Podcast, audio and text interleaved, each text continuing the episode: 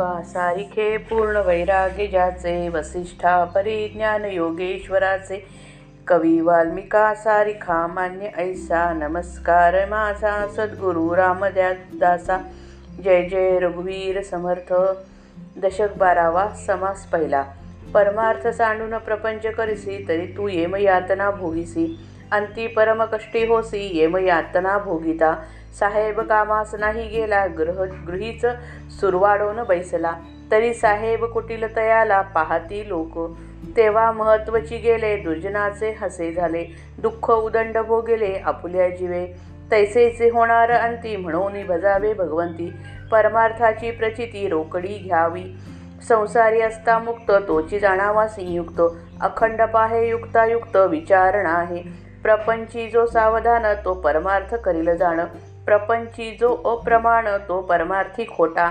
म्हणून सावधानपणे प्रपंच परमार्थ चालवणे.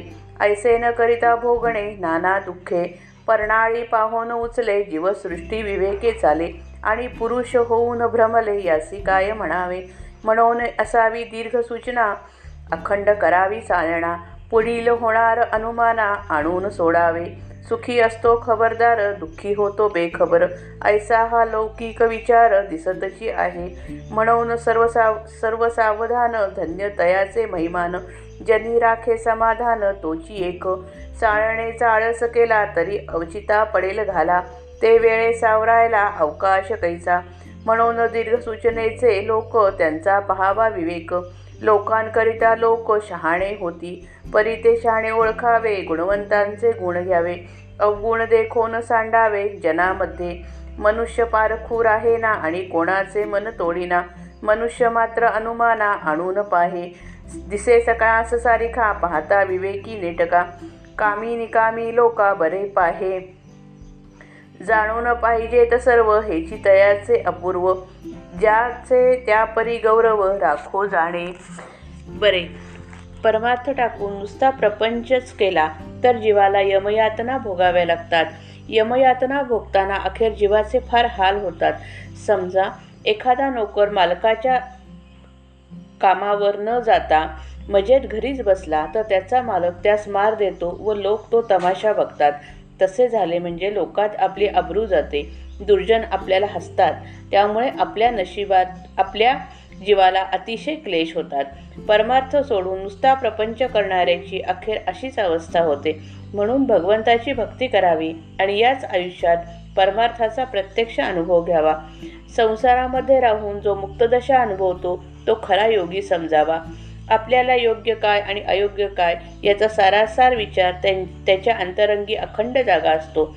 जो माणूस सावधानपणे प्रपंच करतो तोच परमार्थ पण तितक्या सावधानपणे कर करणे शक्य असते. प्रपंचात जो धडपणे वागत नाही त्याचा परमार्थ देखील लटकाच असतो. म्हणून माणसाने प्रपंच व परमार्थ दोन्ही मोठ्या सावधानपणे मोठ्या दक्षतेने चालवावे.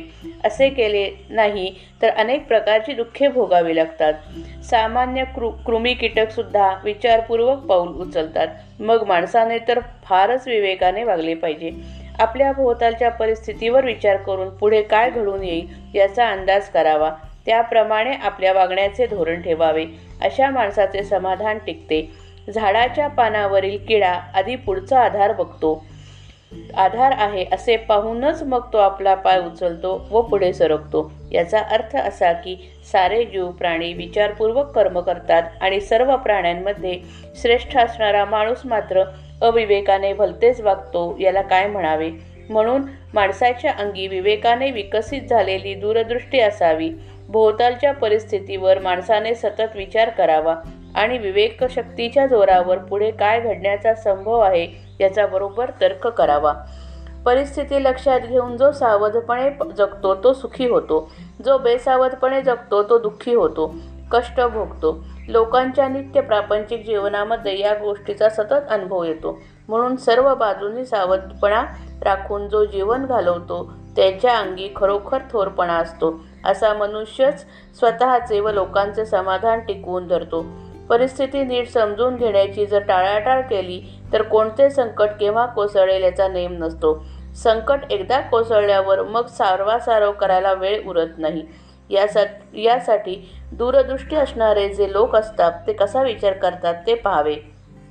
त्यांच्यापासून आपण शहाणपण शिकावे. एकाने दुसऱ्यापासून शिकावे ही जगाची रीतच आहे.